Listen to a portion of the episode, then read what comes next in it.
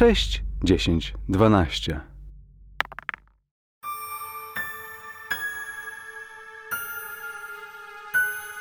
Sześć, 10, 12 zaprasza na...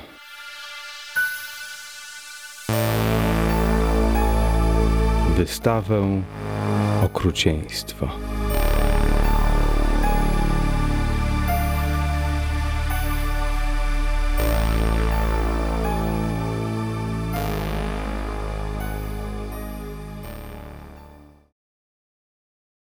To byłby dosyć nietypowy może finał tej dziwnej historii. Wow. Mogę zadać dwa pytania? Wiesz co, tak, ale chciałbym, żebyśmy przeszli teraz właśnie do obgadania tego wszystkiego i żebyśmy sobie podsumowali. Znaczy to jest ważne, bo to jest ważne tak, właśnie, okay. Bo Dobra. To jest in character jeszcze. Czy ja nawiązałem kontakt z Josephem i z Kylem po tym wszystkim? Tak, jesteście w jednym szpitalu, możecie nawiązać kontakt. I czy my mieliśmy wszyscy te same wizje?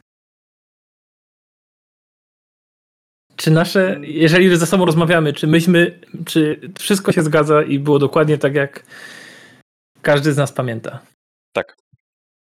Okej, bo to jest bardzo ważne teraz do tego, jak moja postać podejdzie do tego wszystkiego, bo tak jak gdyby to były różne wizje, albo nie mógłbym z nimi nawiązać kontaktu, to bym to uznał, że to była halucynacja. W tym momencie ja nie jestem w stanie uwierzyć, że to była halucynacja w żadnym wypadku, jeżeli trzy osoby miały same to znaczy, przewidzenia.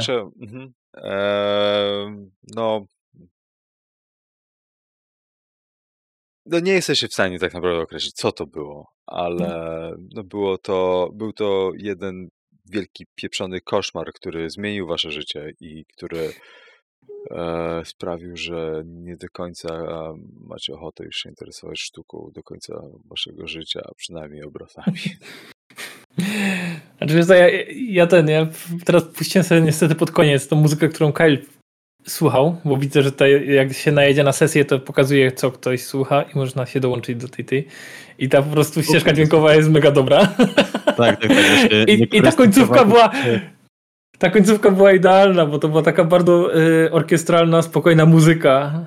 I to po prostu teraz, jak są te pomyślne mąciarki, patrz, nie wiem, czy będziecie widzieć ale normalnie mąciarki na tym. Jak są o tym wszystkim pomyślę, jak ta postać się musiała obudzić, jak to można razem słuchać? Wtedy? Jak się to robi? Nie wiem, ja najechałem na sesję i tam jest taka...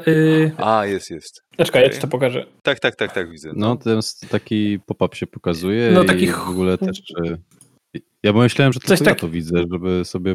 posterować właśnie. Widzisz, ja tutaj mam, że mogę, jak tego hopka z plusem nacisnę, to mi się otwiera ta sama playlista na tym i sobie mogę posłuchać. Okej, dobra. Tak, ja mam, dobra, no nieważne. No dobra, to skończyliśmy to. Skończyliśmy to inaczej niż sobie to trochę wyobrażałem, ale ja trochę zaadaptowałem wiele rzeczy po drodze i trochę to pozmieniałem. Będziecie mogli sobie ewentualnie przeczytać scenariusz, ale będę mógł wam to też powiedzieć, bo możemy zrobić takie szybkie rozłożenie czynniki pierwsze tego. Jeżeli chcecie wyjaśniać to i znaczy, ja będę na pewno go czytał i spoilować sobie wszystko, ale zanim to zrobimy, to ja bym chciał jakby usłyszeć to, jak wam się grało i co wam się podobało, co wam się nie podobało i czy byście znowu zagrali w Kult. No to tak, to... Ja pominę to, co mi się nie podobało, bo tak jak już mówiłem kilkukrotnie pod koniec sesji, że mi się zawsze wszystko podoba, ja nie jestem w stanie jakoś wyłuskać czegokolwiek, co bym mógł powiedzieć. Także sorry, ale nie będzie feedbacku. To, co mi się podobało... ale wiesz, ale czy na przykład czy były momenty, żeby ci się nudziło? Nie? Właśnie nie. Właśnie tak sobie myślałem, jak była ta sesja, jak szliśmy po tym Paryżu, po tych schodach, to tak się bałem, że kurczę, czy to będzie cały czas tak, że będziemy sobie gdzieś szli, jakieś creepy postaci będą w bramach, ale potem to był taka lawina tego wszystkiego i cały ten klimat, że właśnie jeszcze jak sobie puszczałem później soundtrack z tyłu, to było mega creepy wszystko, że właśnie zacząłem czuć taki aż niepokój in person, no nie? I w ogóle jestem w szoku, że to jest ten sam kult, że to jest kult, który graliśmy w Oakwood Heights, a to jest zupełnie inna gra. I no, super, super. To, jak w Kult to mógłbym grać chyba every time, jakby był. Co mi się podoba, najbardziej to mi się podobała ta scena z tymi rodzicami Josepha. No to było z tym to zdanie, które powiedziałeś, że Joseph sobie myślał, że oni są spokojnie w niebie, a tutaj są ponabijani na jakieś pale, to kurde, aż mi serce chyba mocniej zabiło i podeszło do gardła. Mówię, Jezu. Także tak, podobało się. No, to kto jeszcze by chciał tutaj ewentualnie się podzielić? Dla mnie istotne właśnie czy te momenty, bo mi się wydaje, że najłatwiej jest znudzić gracza. Ten taki moment, kiedy się patrzy na zegarek. Ja pomijam fakt, kiedy rzeczywiście jesteśmy zmęczeni i kiedy po prostu nam się oczy zamykają. Aczkolwiek dzisiaj ja byłem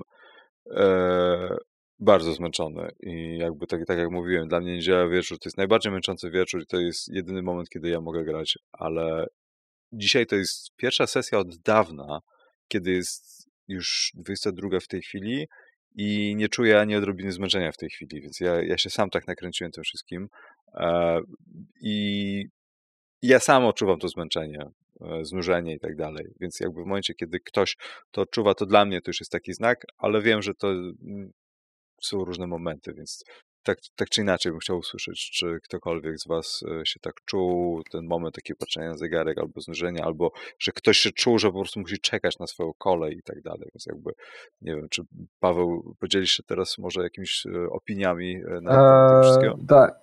Ja mam podobnie jak Mateusz, że totalnie inny kult. W sensie na pierwszym kulcie ja naprawdę się bałem, a tutaj się tak bardzo nie bałem, natomiast miałem wrażenie, że jestem w obrazie Boscha. Tu gdziekolwiek nie spojrzysz, gdziekolwiek nie usłyszysz, wszystko jest totalnie porąbane i no kosmos. Ja dzisiaj trochę miałem tak, że jakby chciałem, żeby było więcej możliwości akcji, żeby coś robić. Więc dzisiaj miałem taki brak no nie wiem, udziału w sesji, ale patrząc z perspektywy 5 to była rzadkość. No i jakby na koniec super pozytywna rzecz, bardzo mi się podobało to, że udało mi się w tym kulcie rzeczywiście popłynąć jako Joseph. W sensie, że każdy z nas był totalnie inny. Każdy z nas miał totalnie inny pomysł na postać i ja też gdzieś w pewnym momencie poczułem tego Josepha i najpierw płynąłem tym, że ja cały czas uważam, że okej, to jest performance, jakby nie, to nic się złego nie dzieje, to jest performance. No a potem jak już w pewnym momencie musiałem, to czułem, że muszę to odrzucić, żeby ta postać jednak mogła iść do przodu. Naprawdę bardzo fajnie czułem się w postać. No i to jest najfajniejsza część dla mnie tej no nie sesji jednej, ale jakby tej gry.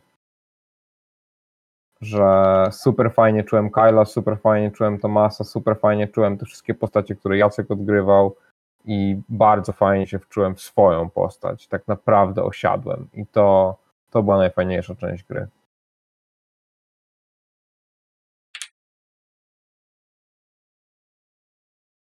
A Ariel? Tomasz? Okej. Więc ja mam problemy ogólne, ale nie wiem, czy to jest systemem, czy jak to wygląda. Ja zacząłem prowadzić teraz kult i prowadzę go trochę inaczej. I problem jest, jeden problem, z czym się spotkałem, to jest problem właśnie ze spotlightem. Spotlight jest trochę nierówny, ale to z tego powodu, że czasami się gubiłem w upływie czasu, w ten sposób. że po prostu ktoś robił coś bardzo długo, albo jakaś scena trwała tak długo, że czułem, że nie mam okazji w ogóle zareagować na tą scenę. Jeżeli wiesz, o co mi chodzi. Mhm. Ale to jest też mój fetysz, bo ja bardzo pilnuję na swoich sesjach Spotlightu. Jedna rzecz, której się naprawdę boję, to jest to, że ktoś mi zarzuci, że przez 15 minut nie mógł nic robić i się nudził. I ja często przeskakuję pomiędzy, wiesz, ktoś mi mówi na przykład, dobra, to ja podnoszę tą szklankę i ja wtedy mówię, dobra, to teraz przechodzimy do następnej osoby. I to jest po prostu, ale tak jak mówię, to jest, jak ja prowadzę i to nie znaczy, że ja się w żadnym wypadku nie nudziłem, bo nie nudziłem się na tej sesji. Po prostu gubiłem się w upływie czasu. Dla mnie to było takie czasami dziwne, że mogę podać przykład z dzisiejszej sesji. Był po prostu taki dziwny przeskok z Spotlightu, bo ja poszedłem na taras. Paweł coś zrobił, później Mateusz coś zrobił i później znowu Paweł był.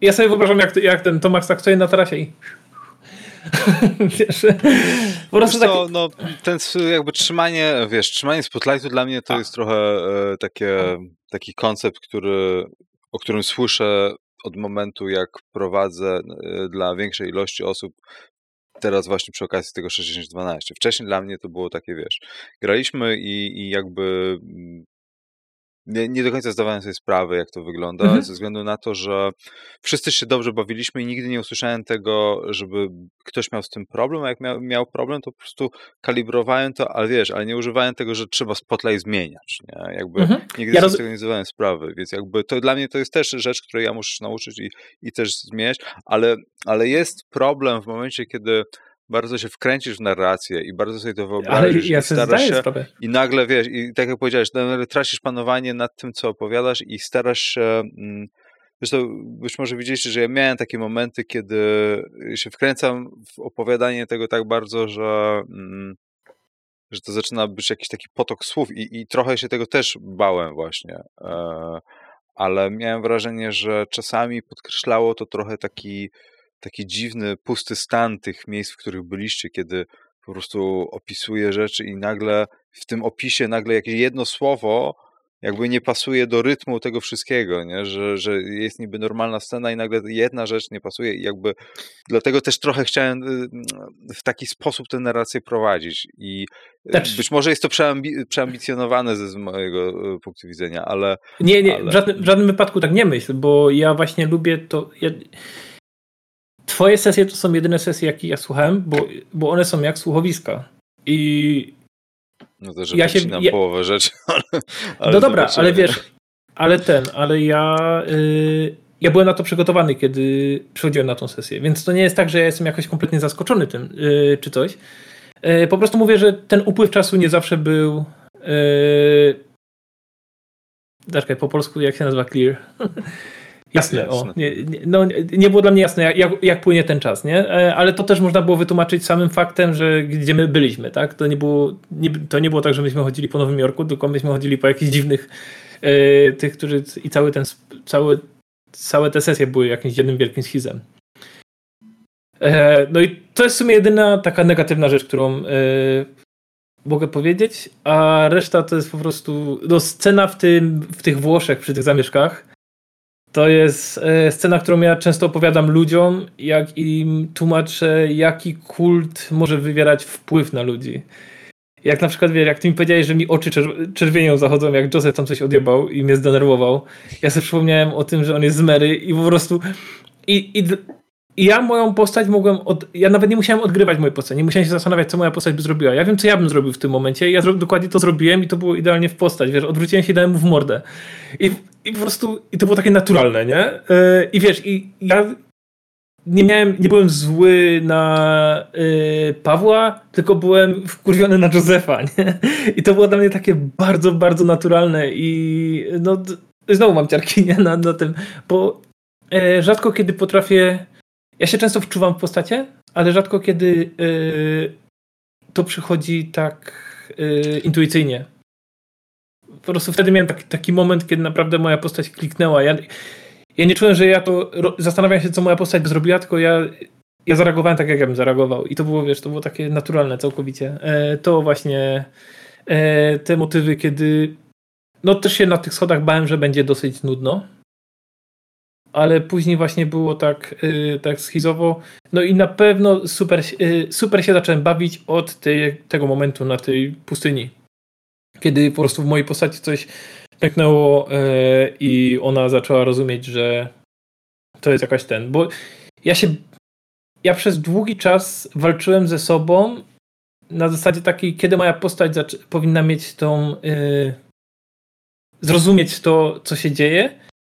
Bo ja też nie chciałem wiedzy gracza przekładać na to za bardzo. I ja naprawdę chciałem, żeby to naturalnie wyszło dla mojej postaci i w końcu właśnie na tej pustyni poczułem, że to jest ten moment. To jest ten moment, kiedy moja postać wypowiedziała dosyć. To nie mogą być już wizje, to nie może być żadna halucynacja, to nie może być nic. I dlatego ważne było dla mnie, czy po sesji, jak ja się mogłem z nimi spotkać i z nimi porozmawiać o tym. A historia wam się ogólnie podobała jako horror taki, na przykład to takie ostro barkerowskie momentami mi się wydawało, ale czy historia wam się podobała jako taka? No. Znaczy... Ona była niezrozumiała, ale czy ona...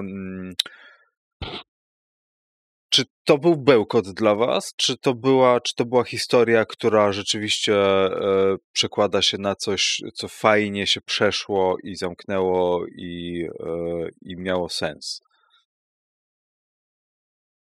Mnie się bardzo podobał koncept, taki idea tego, że to jest wystawa i obrazy ożywają i my gdzieś wpadamy w ten życiorys tego Wokle. To było super właśnie, że też cieszyłem się, że jako Kyle sprawdziłem te info wcześniej o nim gdzieś tam w sieci i potem jako postać właśnie kliknęło, że aha, to pewnie następny kierunek Włochy. I to było spoko, w sensie, że ta historia płynęła, bardzo mi się podobało, ale o wiele bardziej mi się podobał Oakwood jako story. I też w ogóle jako właśnie, jak już mówiliśmy o tych dwóch kultach, to też Oakwood mi się bardziej podobał przez to, że był taki właśnie bardziej realistyczny z takimi elementami, no nie? Tej iluzji. A tutaj było tak, że bo jeszcze na samym początku... To był zupełnie na odwrót prawie, nie? Tak, dokładnie. Ja się jeszcze na początku myślałem, że to będzie w ogóle coś innego, że to będzie jakieś gore w tej całej galerii, że tam te potwory będą biegać, my będziemy musieli się jakoś wydostać, ale się nie uda, no nie? A potem jak przeszliśmy przez ten tunel i tam było napisane, że gdzieś tam witam w krainie śmierci czy coś takiego, to mówię, o, to się chyba zapowiada na zupełnie coś innego niż myślałem. Ale mi się to bardzo podobało. Mi się bardzo podobało to. Ja mam bardzo podobne przemyślenie ogólne, tak? Jakby po skończeniu Wokle i skończeniu Oakwood mam bardzo podobne przemyślenie do Mateusza. Oakwood wydawał mi się taki też bardziej skupiony, i tam strach był zdecydowanie bardziej namacalny, ale jakby ten moment, że okej, dobra, to wychodzicie w Paryżu i gra koleś na saksofonie, który ma nie zarośnięte, tylko zaszyte oczy, to było takie okej, czyli to będzie taka gra. I to było takie o kurwa, naprawdę, ja byłem mocno wtedy taki, dobra, dobrze, w takie klocki gramy, to takie klocki gramy. To było grubo wtedy. To było grubo, ale też pamiętam dwa momenty teraz. Ten jeden pierwszy moment, pierwszy taki ten supernaturalny moment, kiedy ja patrzyłem na rzeźbę i ona się zaczęła zmieniać. To było zajebiste. To był właśnie taki pstryk, dobra, będzie się działo i to pamiętam do teraz, bo zrobiło na mnie ogromne wrażenie. I też podoba, a propos tego, co mówił Ariel, upływu czasu, to dzisiaj mi się bardzo podobało, jak były takie dwa momenty, jak ja powiedziałem, że podpalam, taki totalnie spontaniczny, podpalam obrazy i Jacek takie głowę pod kątem do góry i takie dobrze. I drugie, Kyle mówi, to ja przychodzę przez ramę i znowu Jacek, głowa do góry, przykrzywiona chwila, Kyle zniknął. To był ten moment, w którym się bałem, że dobra, to teraz 2 godziny siedzenia na krześle. Nie, ale to mi się strasznie podobało, bo to było takie właśnie w kontrze do tego takiego zawsze coś się dzieje i są jakieś konsekwencje.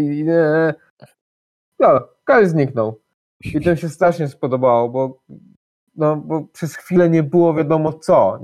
Nie było duże napięcie z tym związane.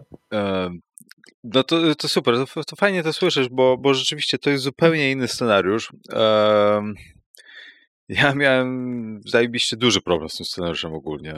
Tak jak mi się wydawało, że Oakwood Heights był momentami taki wątpliwy, jeśli chodzi o prowadzenie, ale tam było jasno nakreślone, jaka jest konwencja scenariusza, że to nie jest dochodzeniówka, tylko to jest jakby przeżywanie tego i tak dalej. Miałem też problem z tym, że nie ma do końca decyzyjności, tylko chodziło o przejście przez scenę i zobaczenie, jak te postacie pomiędzy sobą reagują, bo tam były gotowe postacie, a tutaj tworzyliśmy i tutaj miałem ten problem też i to też bym chciał usłyszeć, bo na przykład ja miałem bardzo duży problem z tym, żeby wykorzystać potencjał waszych postaci, żeby nakreślić i jasno wykorzystać wasze te disadvantages, te jakieś problemy, żeby wykorzystać to wszystko, bo tego typu rzeczy, jak się tworzy te postacie, to ich się używa na przestrzeni jakiejś kampanii, czy iluś sesji i tak dalej, a tutaj w ciągu tych 5 sesji to ja mam wrażenie, że tak wyrywają tylko jakieś pojedyncze piórka, a nie całość i trochę się bałem tego, że będziecie mieli takie wrażenie, że okej, to po co tworzyliśmy te postacie, skoro prawie nic z tego nie wyszło i po co tutaj taki skomplikowany rys psychologiczny, ja tutaj obmyśliłem, jak nic nie poszło, nie? I miałem wrażenie, że na przykład ten Paweł, te twoje postacie na przykład z tymi narkotykami tak nie do końca wykorzystałem w sensie systemowym, nie? Bo narracyjnie coś staram się robić, albo na przykład też kwestię Ariela z tym fikserem, gdzieś tam coś przemycałem, czy właśnie Mateusza, ale właśnie byłem ciekaw, czy będziecie to tak widzieć, że te postacie starają się to wykorzystać, ale się zastanawiam, czy będziecie to czuć, że one nie miały takiego znaczenia z tym, co wymyśliliście, czy nie, czy było okej, bo ja starałem się to robić, ale mam wrażenie, że to mi nie wyszło akurat. Okej, to ja ci powiem jak z mojej perspektywy jako mistrza gry, że bardziej by mnie uderzyło, gdybyś to wykorzystywał na siłę, tylko po to, żeby to wykorzystać, niż gdybyś tego nie wykorzystał w ogóle, bo lepiej to wykorzystać w takim momencie, jak na przykład ty wykorzystałeś to przy Pawle, żeby to było rzadkie wykorzystanie, a z dużym impaktem, niż gdybym ja się spodziewał, że co sesję ty będziesz coś wykorzystywał i to będzie taki stały element, który gdzieś się tam będzie przewijał, ale nie będzie miał takiego dużego znaczenia. Wydaje mi się, że w jednostrzałach to tutaj właśnie w kulcie, z tego co czytałem, co widzę, to jest ważniejsze, żeby to była konsekwencja rzutów i żebyś ty wtedy to wykorzystywał, niż na siłę to wykorzystywać tylko po to, bo gracz się napracował i to rozpisał. Teraz w tym scenariuszu, co ja prowadzę, jeden z graczy jest greedy. Ja na przykład w pewnym momencie wprowadziłem taki element, który nie był w ogóle nakreślony w scenariuszu, ale zadzwonił ktoś do niego i zaproponował mu zdradzenie całej drużyny. Po prostu spowodowanie, że nie tylko gracze, z którymi on gra, ale ich rodziny poniosą ogromne konsekwencje, ale on się obłowi. Jemu nie wyszedł rzut i on się zgodził na to. I teraz ten gracz, nikt o tym nie wie, ale ten gracz jest powodem, dlaczego nawet jak im się uda wszystko przejść, cały ten scenariusz, to ich drużyny umrą. Znaczy ich rodziny umrą. Oni wszystko to robią, żeby ich rodziny nie umarły, bo tam jest takie zagrożenie, a oni tak umrą, więc wiesz, to jest... Oni cały czas mają tą nadzieję, a on jako jedyny gracz wie o tym, że to nic nie daje, nie? I to jest... Ja widzę, jak jego zżera te poczucie winy i to jest mega dobre. I wiesz, po prostu to była konsekwencja rzutu, ale jest, tak? I zamiast wyciągać to na siłę, wydaje mi się, że lepiej to wykorzystywać w odpowiednich momentach. I też taka kolejna rzecz, że o ile w Oakwood Heights ja miałem takie, to było pierwsze moje styczność z kultem i tym systemem i miałem wrażenie, że ten system jest super, że on tak popycha jakby narrację tymi ruchami i to wszystko się zaczynało łączyć tam. I naprawdę czułem, że to jest pierwszy taki system, w jaki grałem, że on bardzo stymuluje tę narrację tym, co wypada w tych rzutach, to tyle tutaj momentami mam wrażenie, że te rzuty czasami mi przeszkadzały w tym, co się działo, że te wybory, te wyniki tych rzutów, być może wynika to jakby z moich ograniczeń, ale czasami one nie do końca jednak pasowały do tego, co się działo. I miałem duży problem z tym, że o ile wokół Heights to było coś takiego, że te momenty what the fuck były po prostu tak rozmieszczone skromnie, to tutaj właśnie był na odwrót i tutaj było tego tak dużo, że na przykład to Keep it together, to tak jak już wam mówiłem, że można było rzucać po prostu co 5 minut momentami i to nie miało sensu i ja miałem z tym problem i teraz koniec końców wyszło na to, że tak naprawdę za mało było tych rzutów, bo wyście się zatrzymali w tej skali gdzieś w połowie, nie? Więc ja tak naprawdę mogłem na to nie patrzeć i tak jak zresztą gdzieś chyba rozmawiałem na Reddicie kultowym o tym, to ludzie mi tam mówili, że żebym się nie przejmować, no to najwyżej dobrnie do tego poziomu szaleństwa i wtedy zobaczy się, co się stanie. To nie jest koniec postaci i to nie jest przekreślanie postaci wtedy, tylko tam się dzieją jakieś rzeczy, ale to nie jest koniec. I trochę żałuję, że jednak gdzieś w połowie to zmieniłem i nie robiłem tych rzutów tak często, ale też miałem wrażenie, że te rzuty robione szczególnie przy takich intensywnych opisach, za często one po prostu by wybiły z atmosfery i to nie miało sensu. Więc jakby dlatego też systemowo trochę sobie odpuściłem to, ale miałem wrażenie, że o ile kult, tak jak wokół Heights, to ten system się sprawdza, o tyle w takim scenariuszu to ten system był tak naprawdę taką przeszkodą dla mnie przy prowadzeniu, bo te ruchy były odnośnie tych takich niesamowitych rzeczy, one były dla mnie bez sensu i nie było co rzucać tak często. Mam jeszcze jedną rzecz, o której chciałem powiedzieć, ale zapomniałem. Ruchy powinny wychodzić z narracji. Nasze ruchy. Czyli na przykład jeżeli my mówimy, że coś robimy, to ty mówisz wtedy, że to jest rzut. I na przykład mi przeszkadzało to, że myśmy mówili, że chcę rzucić na coś. W Power by the Apocalypse to powinno być odwrotnie. To nie, mistrz gry powinien zawsze mówić o rzutach, a my tylko powinniśmy narracyjnie. Znaczy tak w idealnej sytuacji tak powinno być. Nie? To jest tak, to jest tak, cały duch Power by the Apocalypse. No, to znaczy ja nie ukrywam, jakby ja też się tego systemu uczę i on jest bardzo taki, on jest bardzo taki niesprecyzowany momentami i na przykład ruchy mistrza gry dla mnie do tej pory są jakimś dziwną rzeczą i to jest i dopiero teraz jak wróciłem do tych ruchów, to dopiero do mnie trafia jak to działa i jak to można wykorzystać i tak dalej, więc to jest system, który jak się przeczyta, to można na pierwszej sesji już mieć tylko problemy, gdzie jest jakaś zasada, tylko cała filozofia tego systemu dopiero przechodzi do prowadzącego i do graczy chyba też. Dokładnie razem, tak jest. Wiesz co, ja miasto mgły chciałem poprowadzić i ja nie potrafiłem. Ja po prostu poprowadziłem jeden scenariusz, poległem. I dopiero jak zacząłem czytać kult, to do mnie dochodzą te rzeczy, a ja mówię, aha, dobra, teraz rozumiem jak to działa. Wiesz? No, kult też jest pierwszym systemem tego typu systemu, który przeczytałem i który zrozumiałem, bo wcześniej też nie rozumiałem. Natomiast chciałem się jeszcze, dobra, nie chcę was zanudzać tutaj i przedłużać, tylko jedną rzecz jeszcze chciałem tylko powiedzieć, trochę bardziej dla słuchających, ale w sumie dla was też, że ten scenariusz był, sam koncept scenariusza strasznie mi się podobał, bo wydawał mi się bardzo taki horrorowy, szczególnie jak się przeczyta ten taki blurb tekst na pierwszej stronie tego scenariusza, który polecam wam przeczytać, bo on też oddaje ten charakter, ale ten scenariusz miałem dosyć duży problem, bo on okazywało się był po prostu, może nie tyle źle napisany, tylko on był napisany przez kogoś, po czym do poprzedniej edycji kultu. I on nie został zaktualizowany do tej edycji kultu. I były rozwiązania systemowe, których nie szło wykorzystać teraz, ponieważ nie ma na to zasad nawet. Bo tam jest mowa o wykorzystaniu jakiejś magii, o wykorzystaniu elementów i tak dalej, nie? Więc jakby ja trochę tam improwizowałem i używając jak mi się podoba, ale jak się przeczyta ten scenariusz, to jest takie, no dobra, ale o co tutaj w ogóle chodzi? Co to jest, o czym oni piszą i tak dalej? I właśnie ktoś mi gdzieś tam napisał, że to wychodzi z tego, że ten system był napisany do poprzedniej wersji i zaktualizowany do tej po łebkach strasznie, dlatego to tak wyszło momentami.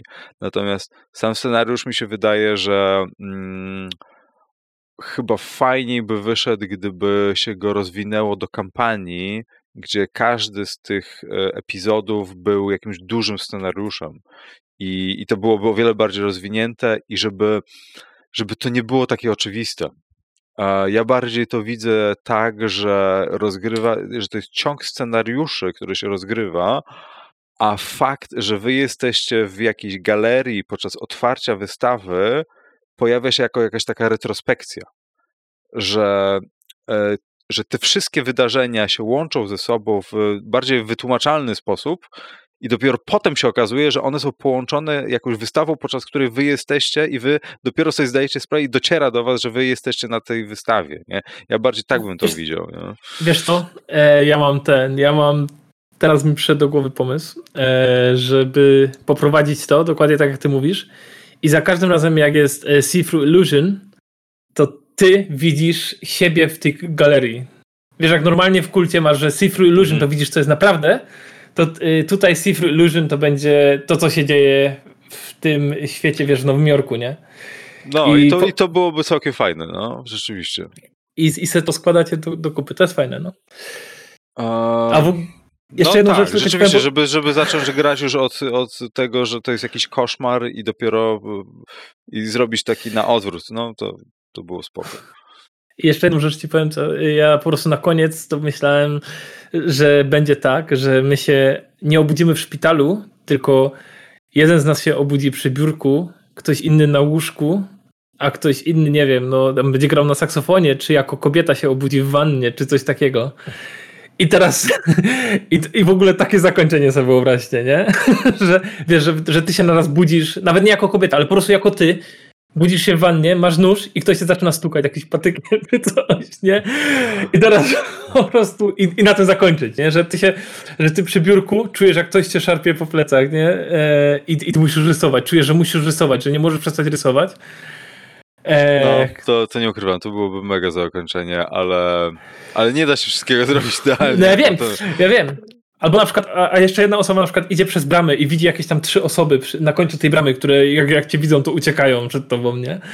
I wiesz, wydaje i mi taki się, chłód. Że to, o czym mówimy, to są świetne wnioski dla kogoś, kto by chciał poprowadzić ten scenariusz i w sumie fajnie, żeśmy sobie pogadali. Dobra, ja nie chcę w takim razie przedłużać, bo już jest późno, już się zbliżamy też do chyba godziny dobranockiej dla wszystkich i ten... No cóż, ja dziękuję wam. To jest już przedostatnia gra, którą nagrywam, zanim pójdę w głęboki sen i wrócę za jakiś czas, ale znowu miałem wrażenie, że zanudzę końcówką i że to się gdzieś nie uda i ciągle za każdym razem, jak prowadzę te sesje nagrywane, to jest tak, że coś może po prostu się spierdolić. Nie? Coś może nie wyjść, jak w każdej grze. Ale cieszę się, że udało nam się dociągnąć to do końca i że to się zamknęło tak, że to miało ręce i nogi i że to udało się zamknąć po prostu w sensowny sposób, bo to też jest, bo to nie jest w żadnym wypadku moja zasługa, tylko to jest nasza zasługa i tego, jak wyście grali i jak ja się starałem to spinać, i więc dziękuję wam. To by było na tyle ode mnie. Jeżeli macie jeszcze jakieś 2 słowa od siebie, to proszę, ja już będę się żegnał. Cześć. 2 słowa to było super. Dokładnie. No dobra, mi się dobra, to dzięki. Bardzo podobało i dzięki wielkie też wam wszystkim za grę. No, dzięki, na razie trzymaj się, hej. Hej. Hej, hej. Ścież? To było 6.10.12. Dzięki za słuchanie i do następnego odcinka.